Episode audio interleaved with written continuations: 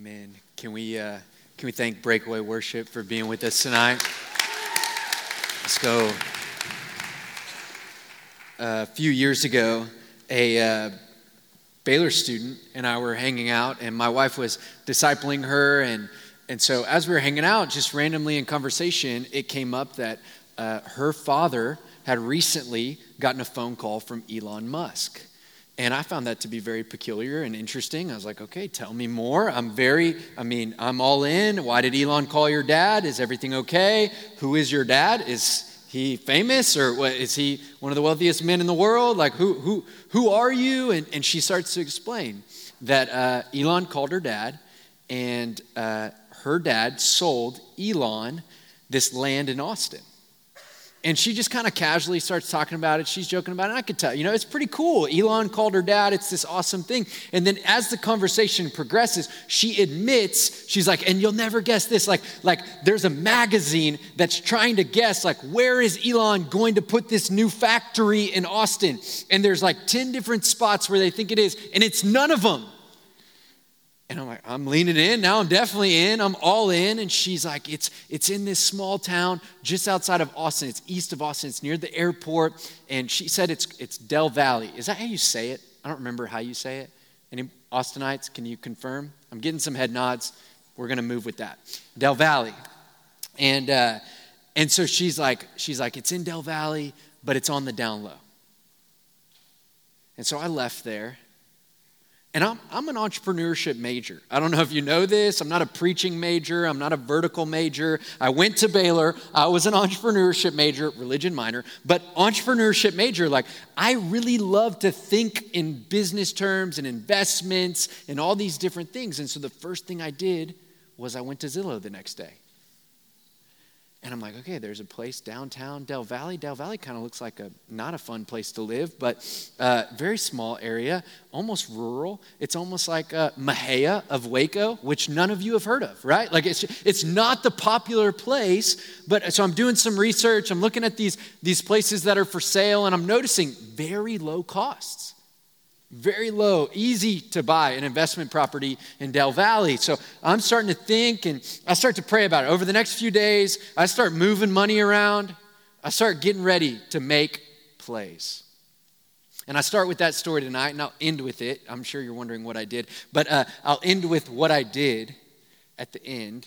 But I start with that tonight because tonight, as we continue looking through the Sermon on the Mount, we're going to be in Matthew chapter 6. And Jesus is going to be talking about where we put our investments. Like, where do we put our treasure? And he's going to tell us where to put our treasure, not in things that, that can disappear, and we'll learn what that means, where moth and rust can destroy or thieves can steal, but to put our trust somewhere else.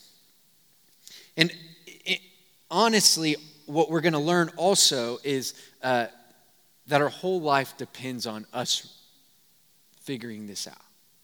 Our entire lives, like the trajectory of our lives, we just sang about, like, as we follow the Lord, like, he, He's faithful, He's gonna work things out, we're gonna have joy, like, all these things. Like, that actually, it, it, we're gonna see that that actually could be the case. And if we choose to put our treasures in the wrong places, it can actually really be destructive. And I, I don't think that's the natural thing for us to believe is that if we live for the world, that it will lead to destruction. But Jesus is going to show us in this passage tonight. And so we're going to ask three questions very simply Where is your treasure? What are the benefits or the consequences? And why can't we have both? That's the, that's the question of college. Why can't we have God and the world? If you were at FM 72 this week, you saw JP say, hey, you have one foot in the church and one foot in uh, the world, and you know, there's this tug of war, and you, you have just enough of each that both stink. Like, that's what we're looking at tonight. In fact, we're just going to look more deeply at that because that's a real question that we all have. Why can't we have both? And Jesus is going to answer it. And so let's look to the text Matthew 6, starting in verse 19. Let me give a little context. If you haven't been here with us, Jesus has just finished teaching how to, uh, he's encouraged, hey, when you, when you give and when you pray and when you fast, do it in secret. Don't do it just to be seen by other people. because you'll get your reward, which is to be seen if you were tracking with us in the past. But if you do it in secret, your Father who sees in secret will reward you. Jesus is talking about these rewards, and now he's going to expound on how do we get those rewards? Like, what does it really look like? And so we're jumping into verse 19. Jesus is speaking to his people. This is what he says Do not lay up for yourselves treasures on earth, where moth and rust destroy, and where thieves break in and steal. But lay up for yourselves treasures in heaven, where neither moth nor rust destroys, where thieves do not break in and steal. Verse 21 For where your treasure is, there your heart will be also. So Jesus is, is giving a very clear warning. In verse 19, we are not meant to lay up for ourselves things of this earth that are going to pass away, things that are going to go away moth and rust and thieves. So, any possessions, any materialism, any wealth, that is not where we're meant to find life. We're not meant to lay up treasures in those places, but we're meant to lay up treasures in heaven. Why? Things in heaven last forever. If you just think about the things of this world that so often we, we can catch ourselves trying to lay up treasures in or live for, just think about what happens when you die. It's kind of a sad thought, but the reality is like you're going to pass it on to your children or family, and you won't get to take it with you. It's simple. It's very simple. So there's things of this earth that can be taken away, that moth and rust can destroy, they're temporary. And they don't feel temporary, but they are temporary. Whereas things that are eternal, treasures in heaven, those things are not temporary. They, they're untouchable. They're neither moth nor rust can destroy, and thieves can't even break in and steal. So, my first question tonight comes from this part of the text. It's very simple Where is your treasure? Where are you laying up treasures? And, and the next valid question is how can we figure out where our treasure is? And, and I think a question that can help us think through this is like, what is most valuable to you? Like, what's the most valuable thing to you? What consumes your mind through the day? Those might be the things that are your treasure, which Jesus tells us in verse 21 that's where your heart is. Like, what really consumes you? And I think it's hard as a college student because even if you come from wealth, uh, it, you still feel poor in college. Like, I don't think it matters. I think it's across the board, whether you're working to pay the bills and pay your tuition or somebody else is paying the bills, there's still a little sense of like, I'm going to go get Taco Bell and I feel like it's going to cost me. Like I still feel like I'm, I'm on a budget that it's, it's not never ending for the most part. Maybe it's not for you, but for the most part, I, I don't think college students always are thinking about money necessarily. And so we were prepping with our team, and immediately all I thought about was, well, college students' only treasure is time. Like it, it was all I could think about. I was like, I don't, I don't think tons of people are like, yeah, man, I'm, I'm really struggling with just my car just being my idol or my couch. Whereas I'm, I just closed on a house today, and a couch can be an idol. I mean, amen to large sums of money that I owe somebody else. But, anyways, it's the scariest thing you'll ever do. And I don't remember what I was saying. What was I just saying? Oh, money, money, money. Okay, okay, okay, okay. Uh, uh, I'm not, I don't think you're struggling. Like maybe you're like, oh, I, I wish I had a G Wagon instead of my Bronco. Sure, but like, I don't think it's as cool. I don't think it's as consuming. Sorry, I saw a couple Broncos today and I just thought they were cool. But it, it's, it's not as common to be like, well, your house is bigger than my house. Like, that's not really consuming you for the most part. I lived in a dump in college. I didn't think twice about where I lived. It was, the, it was just a fun place to be because the people were fun. Like, it was all good. So, so I really think your treasure is your time. And so, where your time is, is where your heart is. I think for college students, just like think about what consumes your time. That may actually be where your heart is. And I really think where you put that time, it, shows what your treasure is in.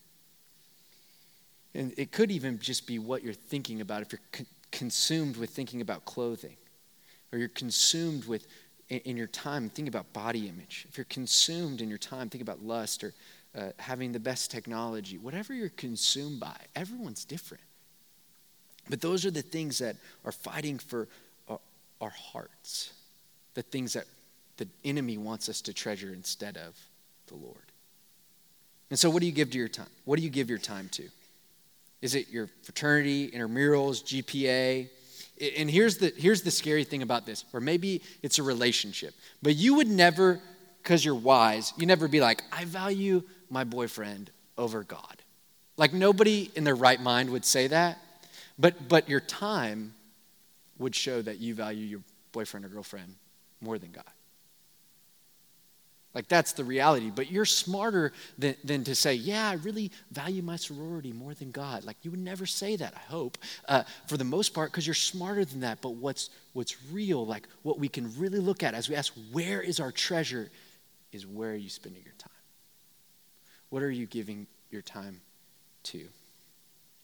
And I, I must stop and pause and say, having money or being in an organization or having a relationship, those aren't bad things. But they can be bad if they're what you value the most. They can be bad if they're what you give all your time to. And so, what's the alternative to laying up things in this earth that where moth and rust destroy, thieves can break in and steal those things? What's the alternative? It's laying up treasures in heaven. And that's a valid question. Like, how do we lay up treasures in heaven? The first is we, we, we lay up treasures by giving God glory. And we can give God glory in a ton of ways. One, we can worship, like what we were just doing, like that's giving God the glory that He deserves. There's other ways to give God glory. One, another way is obedience, following Him choosing him, saying, We were just singing, Your way is better. And as we're singing the song, I'm like, Lord, help me to remember your way is better all the time. It's easy to sing right now, it sounds good. Breakaway's killing the worship, but like, I, I want to really believe that your way is better all the time. It's obedience and dependence can, can lay up treasures in heaven, and, and really multiplication, evangelism, sharing our faith, and and discipling others and being discipled, those things can give glory to God. But I think there's this, there's this misconception in, uh, and really even my generation, when I was in college, I struggled with this. I still struggle with this. And it's this general idea that ministers, like pastors, I call it the they, they do the ministry. Whoever they is for you, it's those crazy Christians that read their Bibles every day. It's those people who stop people and they're like, hey, can I pray for you? Like those people. You're like, they do the ministry. It's the pastors that, that know the whole Bible. You're like, they went to seminary. They're the ones that do the ministry. That's they're paid to do that, right? Right? Like that's that's what we think, but we don't realize that, that that's a lie from the enemy. That your pastors do the ministry. That's actually not even what the Bible says. The Bible says uh, leaders in the church equip the saints for ministry. You're the saints. Pastors and leaders equip you. 1 Peter 2 9 says, You and I are a chosen race, a royal priesthood. We're priests, a holy nation, a people for his own possession. Listen to this. What's our purpose? How can we lay up treasures in heaven? That you may proclaim the excellencies of him who called you out of darkness into the marvelous light. That's your purpose. You ever wonder what your purpose is? That's it. And the crazy thing is, if you live out your purpose, if you proclaim the excellencies of Him who called you out of darkness into marvelous light, if you talk about Jesus, if you brag about Jesus, I know we don't use the word proclaim Jesus, if you brag on Him, you will be laying up treasures in heaven. It's your purpose, and there's a reward. How great is that? That's how we lay up treasures in heaven. And I don't think we understand this theologically. Uh, one way you, you need to understand is that there's the Bible talks about judgment. And I actually want you to know there's, there's two judgments that are in the Bible. The first is God judging according to sin. And so uh, we as believers actually believe in the good news that Jesus and his blood, his death, and his resurrection from the dead are what are going to forgive us in the judgment. When God judges, we're forgiven. Like, thank goodness we don't have to experience the, the, the payment of sin, which is death and eternal separation from God. Why? Because of who Jesus is. That's the good news. There will be a day of judgment and we will be forgiven. You're like, man, I feel kind of undeserving. That's what it is. It's an undeserved gift of grace that we've received. That's the first judgment. Then there's a second judgment that's talked about all throughout the scriptures. It's called the judgment seat of Christ. You may have heard it called the Bema seat of Christ. 2 Corinthians 5:10, Romans 14:10, it, it says this, "For we will all stand before God's judgment seat, so then each one of us will give an account of himself to God." And what we'll be giving an account for is our works. We're not saved we're not saved by works, we're saved by grace through faith, and we're forgiven, first judgment, judgment seat of Christ. Then then God says, "Hey, how faithful were you with what I gave you?" And that's going to determine the treasures that you get in heaven. There will be a reward. Don't get them twisted. It's very easy to get those, those judgments twisted and immediately try to start working for salvation, work to be forgiven, work to try to you know, earn our way where our sins can be forgiven. That's impossible. Thank goodness for the good news of the gospel. We cannot work for it, it's by grace as a gift. But there is a second judgment where God's going to say, hey, let's look through your life. And I'm going to reward your faithfulness. I'm going to give you treasures in heaven. They're not going to, they're going to last longer than your investments on earth, than your Bitcoin. They're going to last longer. That will determine how much treasure we have in heaven. So the first question, where is your treasure? And I love that Jesus says, where your treasure is, there your heart will be also. And Jesus gets personal. Verse 21, he's saying, Do not lay up for yourselves. He's like saying, Don't, don't lay up for y'all selves uh, treasures uh, on earth. And then, he, and then he gets personal. Verse 21, for where your treasure is. It's no longer plural. There is a change in the tense where Jesus is like, Where your treasure is. That's where your heart is. And in his kindness, he helps us to see that as we learn to follow him, he rearranges our priorities and our purposes. And He rewards us. It's good. Let's keep going. Verse 22. So first thing we see is where's our treasure? Verse 22 The eye is the lamp of the body. So if your eye is healthy, your whole body will be full of light. But if your eye is bad, your whole body will be full of darkness. If then the light in you is darkness, how great is the darkness? So Jesus is using this metaphor to explain the benefits of laying up treasures in heaven. And on the first read, you read this and you're like, okay, I got to protect my eyes from the enemy, right? Like the enemy's trying to get at me, so less TikTok, right? Like that's the first thing you think of is I need to quit consuming so much of the crazy things in this world or whatever. Like that's what happens. We think about eye, it's it's the lamp of the body. So my eye's healthy, my whole body's healthy, like that's the first thing. And I, I actually think that's a true, valid idea that we ought to be careful. We're not meant to just consume, we're meant to be transformed by the renewing of our minds through Scripture and through the Spirit of God. But I, I really don't think that's what Jesus is saying. Uh, and honestly, this is slightly hard to explain, but, but here's what Jesus is saying. And back then, this would have this would have made sense to the disciples because of the way they thought about the eye and the way they thought about light. So pay close attention because I need to be clear here. Jesus is saying the eye is like the flashlight of the body. So the eye is the flashlight of the body. If you have a healthy body, your whole body will be filled with light, which will allow you to see properly. It's like you're, you're in a dark room, and if your eye is healthy, then you have a flashlight to be able to see properly.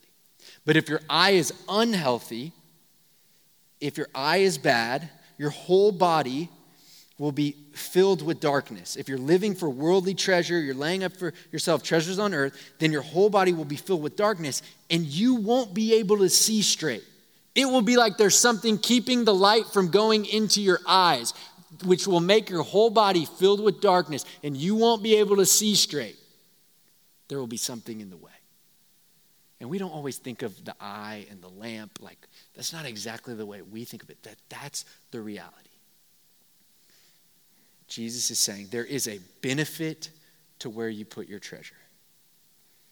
If you have light and you lay up treasures for heaven and you follow Jesus, you're going to get clarity and peace and grace and security.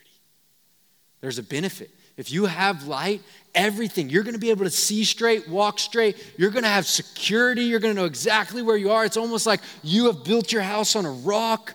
And then there's the other end. And the other end is a consequence. And the consequence is if there's darkness, then your whole being is darkness. You won't be able to see straight. You'll be filled with stress and worry and insecurity, consequences of sin, purposelessness, consumed with self. And so, my second question is what are the benefits and the consequences? I want you to see there are benefits and there are consequences. There's benefits to building your house on the rock, there's consequences to building your house on the sand. There's benefits to laying up treasures in heaven, there's benefits, or there's consequences to laying up treasures on the earth. And the best way I can describe this is, is really some students that I know. And I'll try to make this brief, but there's this girl I know. She was a, this, this amazing Baylor student who was in a sorority. Everyone loved her social status. She loved Jesus. And, and right now, she's in Africa. And, and she's serving faithfully because what God called her to was to leave Baylor and go abroad. And she, she has given up the last few years of her life to just be faithful to whatever God's called her to. Can you imagine? COVID, she's a teacher at a school, and COVID has been challenging. And she has been faithful. And, and when I think about her, I think about all the challenges, and we, we keep in touch. She keeps gives updates. She was once a vertical leader, and uh, I am not worried at all like she's just such a joy to be around. She's so amazing. In fact, I will say, I just found out she's moving back to America. So it's not just you have to go overseas somewhere crazy, although God could call you to that. But but everywhere she goes, things go well for her. Things just work out. She's like, man, God just led me here. And then COVID hits. She's like, praise God, I'm here. I'm like, well, that's weird. Other people would think that that was a terrible time to go there. You know, all these different things. Everything she does, she's secure. She's single. She, she's beautiful and she's single in another country and she's like god will take care of it. It's all good. I'm not worried about a man. I don't need a man. I got god. God's going to provide a man at the right time. And you're like you just get it. You're so fun. Like she's amazing. She's so secure. There's a benefit. She is living for another world and it's benefiting her here her here in this world. And then i got a friend and he, he's, he's actually wealthy. I was talking about how you know, in college it's not as uh, big of a deal, but, but I, I really think he, he's wealthy, but he's, he's constantly worried about what's next. If he makes the wrong turn, then he'll miss out on life. And he's talked to me before. He's like, dude, I just, I'm consumed with making the wrong decision on what internship I should do or what, what job I should do after college and, and all these different things. And deep down, uh, he's, he, he's consumed with, with an addiction that's a secret. And uh, he's fun most of the time. Most of the time. But, but honestly, he talks a lot about himself. And so, but he's socially gifted. So he's like kind of fun to be around. And then you're in a conversation for a long enough period of time and you're like, oh, we've talked a lot about you. And it's, it's like, ah, I just, uh, man, and he's there's just his life's kind of a roller coaster. There's always something crazy happening, crazy, bro, crazy. Every something always has to be happening.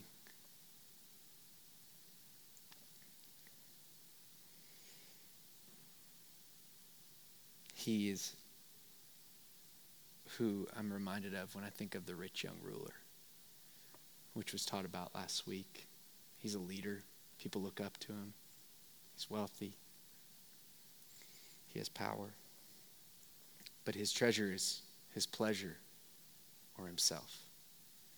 And the consequence is his life is a roller coaster. And his life is, honestly, it has a lot of destruction and worry and discontentment and despair because he has an unhealthy eye. Like he can't, he can't even see his own sin. And in fact, uh, his one of his friends recently came up to me and was like, "Man, I'm supposed to teach a Bible study, but I've been I was drunk last weekend. I, what do you think I should do?" And I was like, "Man, you aren't seeing straight if you're asking me that question.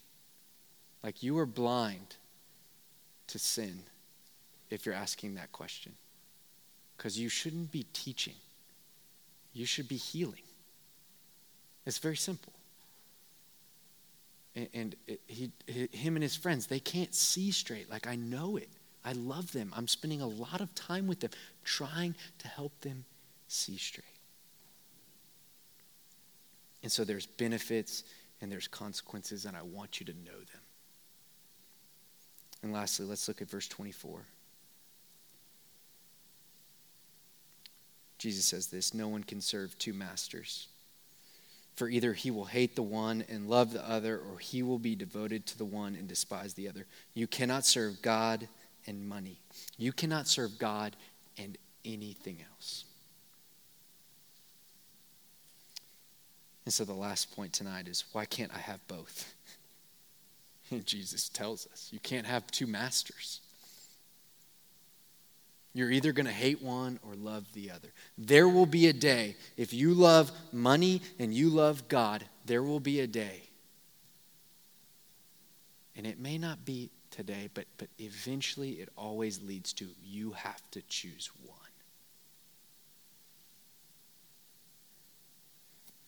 Why can't I have both? You can't serve two masters. Masters aren't like having a job.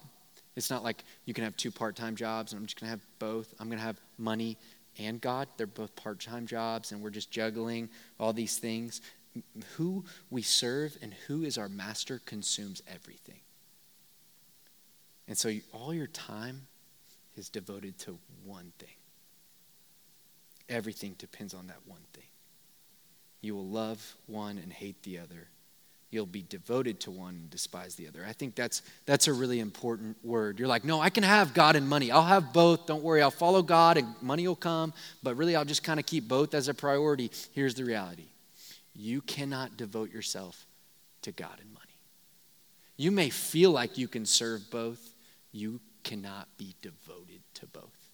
One will consume you. One thing you will be devoted to one thing you'll be devoted to serving. And I, I saw this and thought about this today. As I told you, we closed on a house. My wife and I closed on a house. And this dog came up to us. And uh, as the dog was coming up, we had just been in the house for the first time. So I, I get in the door. I'm like, I'm not from around here. I'm new to the house. Get that stray dog away from me. I don't have time for it. And some of you are like, this guy's heartless. just chill. Give me a second. I like some dogs, not all, but I like some of them. But I, I just had this thought like, I'm, I'm not willing to take care of that dog. I don't have time. Today, I don't have time. I don't have time to, to take it on walks with my wife. I don't have time to, to make sure it stays in the backyard and, and keep track of everything. I don't have time to, to go to a dog park and pick up its poop. I don't have time to chase after it if it runs away from, from my backyard. I don't have time or the patience for a dog that's going to return to its vomit and just go back and forth. And i think that's stupid. I'm like why would i why would i put time in that? I don't want to buy a leash. I don't want to buy food to provide for it. I don't want to be its master. When i think about master i think about dogs. And jesus is saying hey you can't serve two masters. And what we don't realize is we're like a dog, which sounds demeaning, but it's reality. Like sometimes we're on the leash and we're like, man, I just wish I could be free. I wish I could be free. Dogs are on a leash for their good. You're in the backyard. You're like, I just want to get out of the backyard. I just want to do my own thing. I just want to do this. I just want to get over the fence. You get over the fence, freedom. Your life is in danger. It doesn't always go well for dogs that run away. And, and every day, there's a faithful master that, that feeds a dog, that provides for it, that walks it. And smart dogs Smart dogs realize that their master loves them and they stay close. And what happens over time is those dogs stay close and, and over time they grow in joy. It's almost like they, they, they have golden retriever vibes. They're like, man, I just, I love being around the master. When are we going to go to the park? It's a safe space for me to play. Like, this is it. This is life. My master's so good to me. He feeds me three times a day. He provides water for me. He cleans up my poop when I really screw it up, right? When I'm outside where I poop where I'm not supposed to poop, he still takes care of it. When I'm trying to go back to the vomit, my, my master helps me not return to the vomit. He's like, man, my life's awesome. The closer I stay to the master, the better. It'll go well for me. Sometimes he'll give me a treat, right? It'll go well. Really think about the word master much. But it's important that Jesus gives it to us here. We can't have both because we can't serve two masters. And the beautiful thing is, Jesus is God, creator of the universe, and he wants to be our. I didn't want to be that stray dog's master. I don't have time. Got stuff to do. The God of the universe loves you enough, cares enough to be your master, to be God with us. That's the good news of the gospel. A right response is to let him be our master and trust him. And so, in summary, where is your treasure? What are the consequences and the benefits, and why can't we have both? Did I invest in Del Valle? Elon Musk, business major, did I invest? Anybody got a guess? Not rhetorical. Yes, no, yes, no. Okay, okay.